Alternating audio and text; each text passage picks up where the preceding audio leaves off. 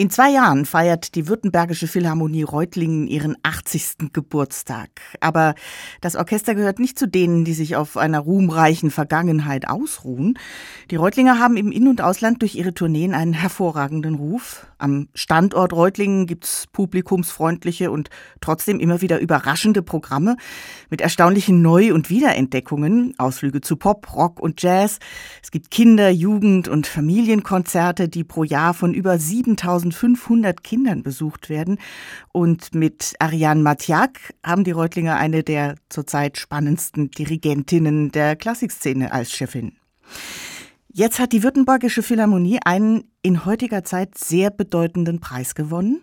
Einen, den man erstmal gar nicht mit einem Orchester in Verbindung bringt, nämlich den Deutschen Preis für Online-Kommunikation. Das ist der wichtigste Preis fürs Digitale im deutschsprachigen Raum. 40 Vertreter aus Wissenschaft, Forschung, Kommunikation und Online-PR sitzen da in der Jury. Es gab über 500 Bewerbungen für die verschiedenen Kategorien. Nach Reutlingen geht der Award jetzt mit der Kategorie Digital Event. Und bei mir im Studio ist Stefanie Eberhardt. Sie ist zuständig für Dramaturgie und Öffentlichkeitsarbeit bei der Württembergischen Philharmonie. Hallo, Frau Eberhardt, und erstmal Glückwunsch. Dankeschön, Frau Eickhoff. Schön, dass ich da sein darf. Frau Eberhardt, Netzwerkorchester, so heißt das Reutlinger Projekt. Ich glaube, am besten erzählen Sie uns erstmal, was das eigentlich für ein digitales Event ist, das Sie da entwickelt haben. Wie hat man sich das vorzustellen? Das hat man sich vorzustellen als Livestreaming-Projekt und zwar als ein Livestreaming-Projekt in beide Richtungen. Wir versuchen Menschen, in dem Fall meistens Jugendliche, auf dem Land zu erreichen, die nicht zu uns in die Konzerte kommen können. Und auf dem Land sind keine geeigneten Säle, in die ein Sinfonieorchester zum Gastieren kommen kann. Also war die Idee, wir müssen eine Lösung finden, damit die Menschen wenigstens in Berührung kommen mit Sinfonieorchester, wenn sie schon nicht diesen Live-Event Prozent haben können. Ja, und dann haben wir erstmal eine Ausschreibung gemacht und überlegt, wie das Ganze stattfinden kann. Ein Musikvermittler, Oliver Hauser, wurde unser Kollege mhm. auf diesem Weg und hat ein Quiz-Konzept entwickelt. Also das Ganze darf man sich vorstellen als eine Quizshow. Mhm. Auf der einen Seite auf dem Land sitzen die zwei Mannschaften, die gegeneinander spielen. Wir spielen dann um eine WPR-Trophy. Und mhm. auf der anderen Seite sitzt das Orchester im Studio und auf beiden Seiten gibt es Moderation. Auf beiden Seiten. Auf beiden ah, Seiten ja. gibt es mhm. Moderation. Ja, also es ist eine Spielführerin. Die kommt von Ihnen, die, die, die beiden. Genau, mhm. die, die kommt. Anfangs waren es aus den Reihen der Jugendlichen, aber jetzt haben wir zwei, die das für uns immer sehr professionell übernehmen. Aha.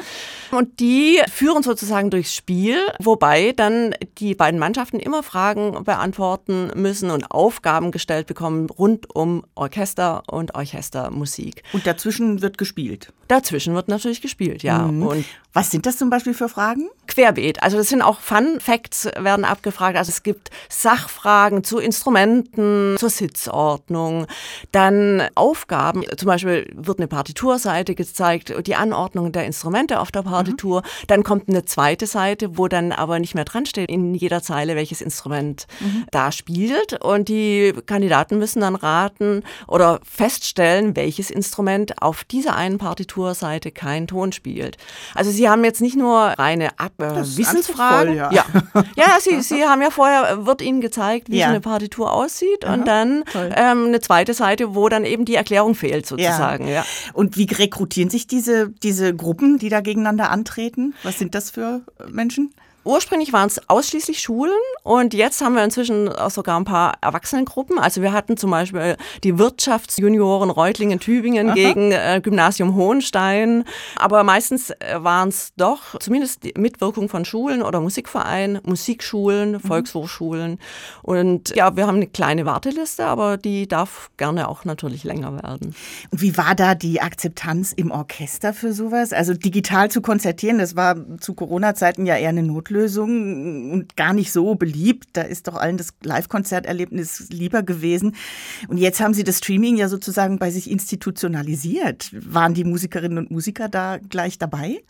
Jein. Also wir haben das Glück und nur deshalb funktioniert es, weil wir ein extrem offenes Orchester haben. Ja. Sie haben ja schon ähm, angedeutet, wie, wie breit wir aufgestellt sind inhaltlich und das wirkt natürlich zurück auf uns alle. Also das heißt, wir, wir sind experimentierfreudig, die Musikerinnen lassen sich sehr gut drauf ein.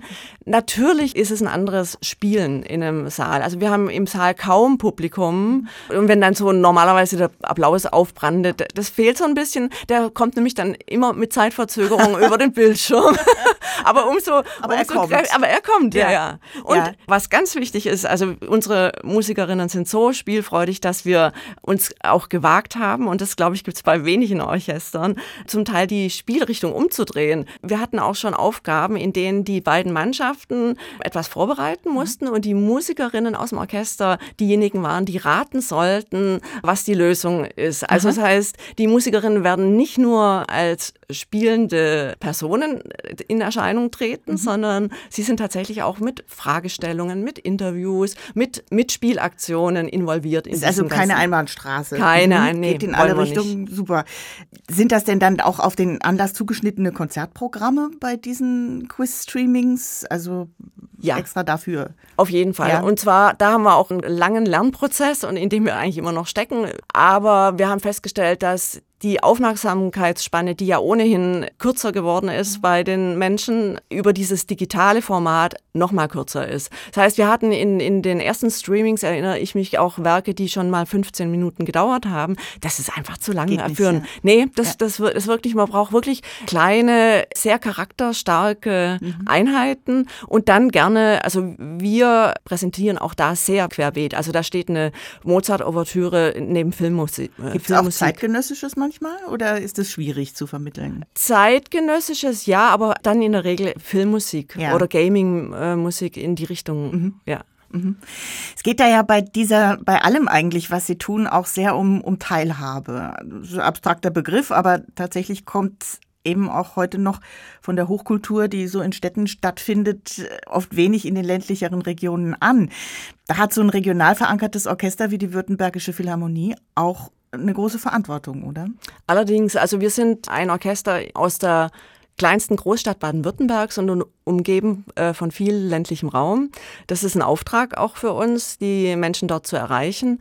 Da muss man einfach Wege finden und offen sein, äh, auf die Leute zugehen und nicht erwarten, dass jemand von der Schwäbischen Alb runter in die Stadthalle nach Reutlingen kommt für eine Bruckner-Symphonie. Also das wäre vermessen. Und mhm. ich glaube, da muss überhaupt die Orchesterlandschaft noch ordentlich dazu lernen, wie man Menschen erreicht. Ja gut, es gibt eben viele Experimentierfelder auf diesem Gebiet und dieses Projekt Netzwerk Orchester, für das wir auch 2019 ja schon mal als innovatives Orchester von der Deutschen Orchesterstiftung ausgezeichnet wurden.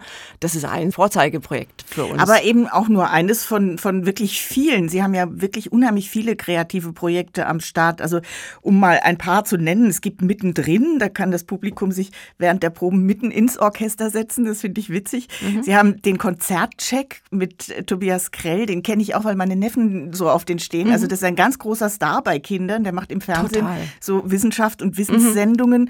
Und der macht dann also den Konzertcheck bei Ihnen. Mhm. Und dann gibt es auch Good Vibes. Das, da haben Sie eine Konzertform für Hörgeschädigte entwickelt. Absolut toll. In Reutlingen äh, bei der Württembergischen Philharmonie, wir haben es jetzt gehört, da passiert auf vielen Ebenen wirklich Richtungsweisendes. Haben Sie das Gefühl, dass Sie damit auch bei anderen Orchestern was anstoßen? Also kommen da manchmal Kollegen und sagen, zeigt uns mal, wie ihr das macht? Also es gibt tatsächlich einen Austausch und unser Projekt, für das wir jetzt prämiert wurden, wurde vom MDR in Leipzig übernommen und adaptiert. Also ausdrücklich wurde dabei auf, auf unsere Grundidee verwiesen und das ist super. Also eigentlich sollten wir in der Orchesterlandschaft da nicht zu sehr in Konkurrenz denken, sondern Mhm. Das langfristige Ziel ist einfach, dass wir alle zusammen schauen, dass unser Überleben gesichert ist, dass Menschen Spaß haben an Orchester, an Orchestermusik und das egal, woher sie kommen und wo oder wie sie leben. Ja, da sind Sie auf jeden Fall auf einem guten Weg. Die Württembergische Philharmonie Reutlingen bekommt den Deutschen Preis für Online-Kommunikation für ihr Projekt Netzwerk Orchester. Und Stefanie Eberhardt, zuständig für Dramaturgie und Öffentlichkeitsarbeit bei der Philharmonie, hat uns hier in SWR 2 Treffpunkt Klassik von dem Projekt erzählt. Danke fürs Kommen, Frau Eberhardt, und alles Gute für die Württembergische Philharmonie. Danke, Frau Eickhoff, dass ich da sein durfte.